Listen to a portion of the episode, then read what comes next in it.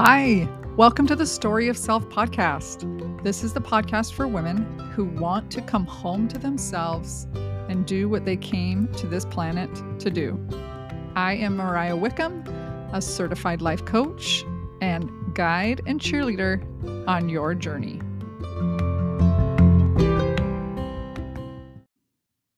Hello. Welcome to the podcast. Today is episode 23 Insecurities.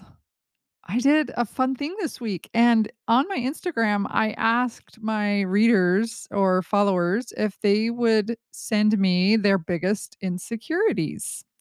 And I got a wide variety of responses, and I'm going to share a few of those. And then I'm going to walk you through what insecurities are what we can do with the insecurities we feel like we have, and how to change them.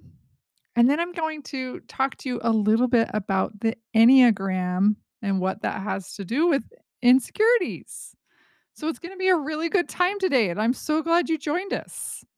So let's jump right in and talk about the reader submissions that listed their biggest insecurities. I'm going to share six of them that were submitted. Uh, number one, letting my loved ones down. Number two, not being able to give 100% all the time to the people I love. Number three, how good I have it in life, and yet how hard trauma and grief has knocked me down. Number four, super scatterbrained. I can't finish a sentence. Number five, my skin and my teeth. And number six, being accepted slash acceptable or not being good enough. Now, I picked these six because I feel like they represent a wide spectrum. And as you can see, people's insecurities kind of run the gamut. There's a variety. Um, and I want you to think of an insecurity you have right now and I want you to keep that in mind as we talk because there are going to be some questions I ask and I want I want you to ponder those questions about the specific insecurity your brain is coming up with right now. Okay? Uh also before we move on, I want to refer you to episode 12 optional thoughts. If that's not an episode you've listened to yet, or if it's an episode you did listen to a while back, then that's a good one to revisit. It goes right along with what we're talking about today and emphasizes the idea that all thoughts are optional. And so it's your choice and your agency that comes into play about what you will choose to believe about yourself, about others, and about the world. Okay. So, just as an insert there, that's a great complement if you want to go listen to that one first. Or just stick with us and you'll get a lot of out, out of this episode regardless. But let's talk about the definition of insecurities. Let's talk about what it what it means even to have an insecurity. Uh, when I looked it up in the dictionary, it talked about it being a fear or a self doubt. It's when you don't feel confident or sure, um, and you can be beset by fear or anxiety, or not adequately be guarded or sustained. Those are all the dictionary definitions of insecurity. What I want you to think of when I talk about insecurity for the rest of this podcast today is that your your perceptions of yourself that you view as a liability or deficiency. So your insecurities are the perceptions or thoughts you have about yourself that you view as a liability or a deficiency. Now, my goal here today with you is to poke some holes in these insecurities. I'll give some specific examples related to the insecurities that were submitted to me, but you can use the same examples on the insecurity you're thinking about right now. I want you to have the skills to be able to reframe what you view as an insecurity, what you view as a liability or deficiency. I want you to get good at questioning your mind, at reframing beliefs, at challenging the thoughts that pop into your head. And this will help a lot more than you even realize because when you set about to do this, what you'll be doing is eliminate eliminating a lot of fear and anxiety from your life. I can I can guarantee that this will be how it goes and and that it will help because the more fear and anxiety you feel, the more you try to control the things and the people around you. Um, for instance, if you're insecure about your skin and hair, like someone submitted this week, you will work harder to create a palatable image of yourself to others in other ways. Like you're trying to overcompensate, you're trying to prove yourself, you're trying to show your importance, even though you view yourself as having this deficiency of whatever your skin or hair looks like. And when we are in this mode, it puts us in a fight or flight mode. This puts us in a place of constant vigilance because we're trying to manage how other people perceive us. We're trying to manage the image that other people create about us. Well, in this state of fight or flight or this state of constant vigilance, we react instead of respond to things that happen around us. Also, in this state, you might feel threatened by outsiders. Okay. In other words, those that don't hold your ideals or don't agree with you, or those that pose a different conclusion than you do about things. Let me give you an example real quick. Okay. Say that you're a mother and one of your children comes to you and says, in a moment of frustration, You never listen to me. That might touch on your fear that you will let your loved ones down. And again, this is something someone submitted this week. And so your tendency could be to get defensive and to start proving that you do actually listen. You're trying to like prove them wrong because this behavior, your defensive mechanism, isn't it isn't an attempt to protect that wound or that fear or that insecurity. And that's what I mean when I say that you'll react to things around you instead of respond. A response would come from a place where you're curious, where you invite discussion, and without feeling threatened, you let them have their opinion and then you work collaboratively on helping them feel more secure and and seeking understanding without that threat, without that like vigilance of constantly needing to manage your image of yourself from other people's eyes. So, how do we how do you and I change this kind of behavior? It's something I've thought about a lot. Um, and it's something I have seen changes with because I know this work and because I've been trained as a coach and I've coached a lot of clients on it. Uh, so the good news is it's possible. The good news is that we have tools and I will teach you some things to do this. First, you need to look at the thought that is creating the feeling because that feeling is driving the action, and then those collective actions are creating your results. And so our thoughts create our feelings. For instance, if your thought is, I'm going to let my loved ones down, or I, I'm afraid I'll let my loved ones down, you might have feelings of anxiety or worry or maybe stress or overwhelm.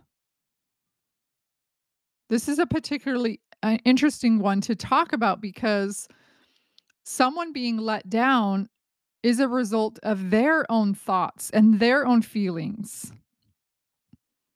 And you will always be in a dilemma because you cannot control someone else's thoughts and feelings. You cannot control how they perceive the world, how they perceive you, what they think of the world and, and everyone around them. You cannot control that.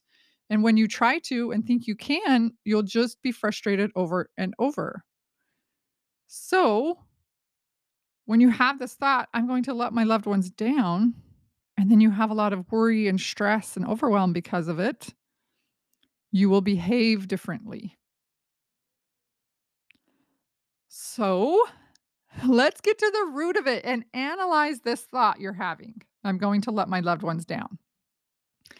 I'm going to walk you through some questions, and these are the exact questions I would ask you if I was coaching you and you brought this to a session with me. In in all reality, you probably wouldn't bring me this, uh, concept. What happens usually is a client comes to me and says, "Man, I've been having a lot of tension with my eleven-year-old," right? And so we talk about it and we get to the core of it, and that's that's when I find this belief by kind of breaking that apart, asking you more clarifying questions. So right now in this podcast, I'm kind of, like, coming at you with a coaching session uh, like, already in progress.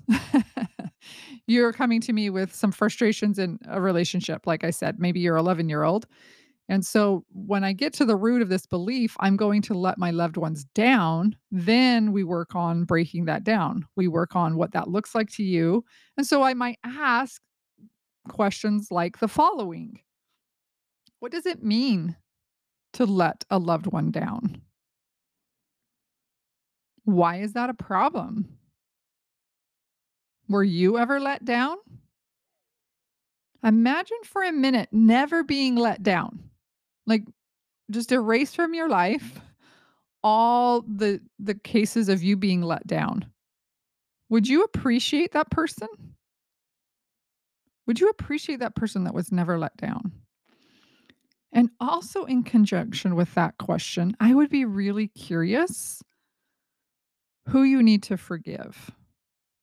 Sometimes we carry around this mantle or this responsibility that we cannot let anyone down because we were let down many times, and we don't want to be that kind of mom, or we don't want to be that kind of wife, or we don't wanna be that kind of employee.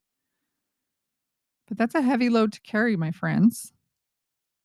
And you can heal from that by forgiving those that let you down. You can heal from that by letting that go. So that's another path I might take if you were my client and this was a coaching session. Other questions to consider.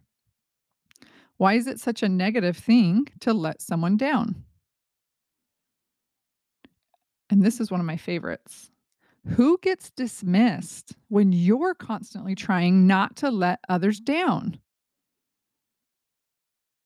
And this last question comes from Byron Katie, and Byron Katie has written several books. One of them is called Loving What Is, and she talks about "the work," quote, unquote, "the work." And this question is one she uses to help people challenge their thoughts and question what's going on in their mind. Who would you be without this thought? So in this case, who would you be without thinking, "I'm going to let my loved ones down," or "I don't want to love let my loved ones down?" Who would you be without that, if that just never came to your mind? Now, I just gave you a whole slew of questions, and you might wanna go back and listen to them again, because what I want you to do is think of the insecurity you thought of at the beginning of this podcast when I asked you to bring it to mind, and I want you to do this work on yourself. I want you to consider all these questions and any of the rest of you that actually had submissions this week, do the same. Go through and ask similar questions so that you can gain some experience in managing your thoughts. The insecurities you have, or as I like to refer to them, the perceptions you have of yourself that you view as a liability or a deficiency are optional. You get to choose how you think about yourself. You get to choose how you show up in the world. You get to choose. And if you don't like how you're showing up in the world or in a certain relationship, that's when coaching is so helpful. That's when these kinds of questions will transform and help you see how to make some changes. It comes down to the story of self. That's why I've called this podcast The Story of Self, because at the center of every success is the story of self, what you believe about yourself, what you perceive about yourself. And that, when we get to the root of that, when we get to those like ingredients of your identity, we can really make some shifts in all areas of your life. So, I want to introduce you to this concept of growth through subtraction. This is where I want you to really do your work and pondering this week after you've listened to this. Mm-hmm. What thoughts or insecurities that you have about yourself could you carefully and with compassion let go of? This isn't an exercise where you shame yourself or make you feel yourself feel bad for having certain beliefs. This is an exercise where you carefully and with compassion let go of those. You can say to yourself, Thank you. Thank you for doing what you thought was best for as long as you did. But we know better now, and we're going to think about ourselves in a different way now. Care for yourself in such a deep way and love yourself with compassion in a way that you can create a future and you can create relationships and you can achieve your goals in a very sustainable and loving way. It's possible. It's very possible. But it will require you to examine the insecurities you currently have. It will it, it will require you to look at those parts of yourself and question them, challenge them, and decide and make a choice about what to do next. Now, I want to give a little insert here also into the the way that the Enneagram has been such a unique and uh, important tool in this path for myself. Um, if you don't know what the Enneagram is, I'll explain that in a minute, but knowing your Enneagram type will really help with this process. And I'll be talking a lot more about the Enneagram on this podcast because it's something I use a lot with my clients and it's something I've uh, learned a lot about my a lot, learned a lot about recently, uh, and it's such a such a unique map. I like to think of it as a map because it speeds up your growth by already knowing so much about my clients.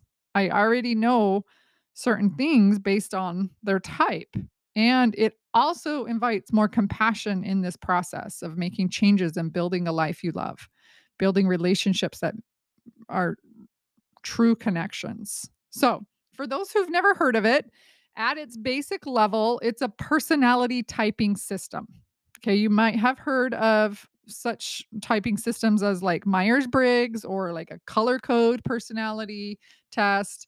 You know, there's a whole bunch of them out there, and they all do have some similarities where they categorize certain people and they put them, you know, in a certain color or an abbreviation like the Myers Briggs. Um, the Enneagram categorizes people into nine possible types and they're just numbered. So you're either one through nine. um, but what is different about the Enneagram um, is that it doesn't just look at your behavior, but it assesses why you do what you do. And this is an important distinction to know because you can go online and find Enneagram tests and you can take them and it will tell you your certain number.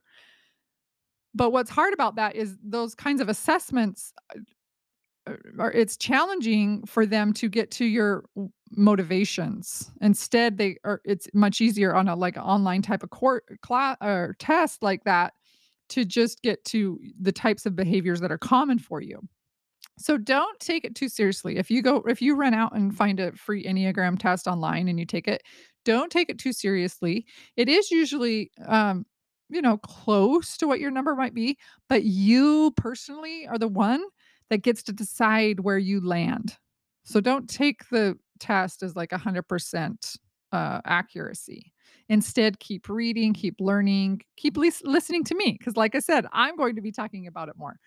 But even within each number or type, there are a wide variety of nuances because each number has subtypes, there are social stances, and there are other things that make it so there is a wide spectrum within each type. Um, and so keep that in mind as well. But this idea of uh, what I've been talking about about insecurities they usually tap into your core fears. And that's what the Enneagram helps reveal. It helps reveal your core fears and your core motivations and other things. So, knowing that about yourself, you can then proceed with growing around that and growing with that instead of constantly trying to resist it. And this is why I've really loved learning about the Enneagram because it's helped me cultivate compassion for myself and others, especially in my marriage and especially in my relationship with my kids, because it helps me see, oh, well, of course, like, I mean, I know this sounds so dumb, but of course they don't see the world as I do. Of course they don't do things as I, you know, as I would. We all tend to think that everyone else is thinking and behaving in similar ways as we do. But the Enneagram helps me see, oh, no, this person is built totally different. Their brain is likely to think way different thoughts than I do. And they tend to protect themselves in way different ways than I would. So knowing that helps us all see this path of growth that is accessible to each of us and it and, and it just gives us a map it gives us this blueprint because we're not just like trial and erroring it and we're not just like uh, stabbing in the dark trying to like okay let's try this let's try that. No it like gives us that map and that blueprint right away. So that's why i find it so valuable with my clients. Uh anyway so there was just so much that made sense when i got into this and i was pleasantly surprised to discover that i wasn't a unique weirdo that there are other people in the world that have similar thought patterns and similar ways of behaving as i i do and that was a comfort to me um, because it is by un- unique design that we all exist in the world. And knowing that and knowing that about others is so important. And like I said, as far as what it means for your insecurities, it helps you grow with that instead of constantly trying to resist. So, as you consider the different insecurities you might be living with or believing right now, as you consider those and as you ask those questions that I uh, posed for you, or at least some of them, please also keep in mind that this insecurity you believe you have right now is not a liability, it's not a deficiency. And that is one of the best things you can ever believe about yourself. There's nothing wrong with you, there's nothing to fix. There's nothing to be better so that, you know, everything around you can be better. The path I want you to invite you to is this place of love and compassion and radical acceptance for who you are. That will change the world in so many ways and facets. You would just be blown, blown, oh, blown away. So, my friends, uh, let's embrace our insecurities. Let's love ourselves through them and let's just not consider them liabilities anymore. And let's also get on a path of growth by accessing our Enneagram type. Can't wait to chat more, and we will see you next week.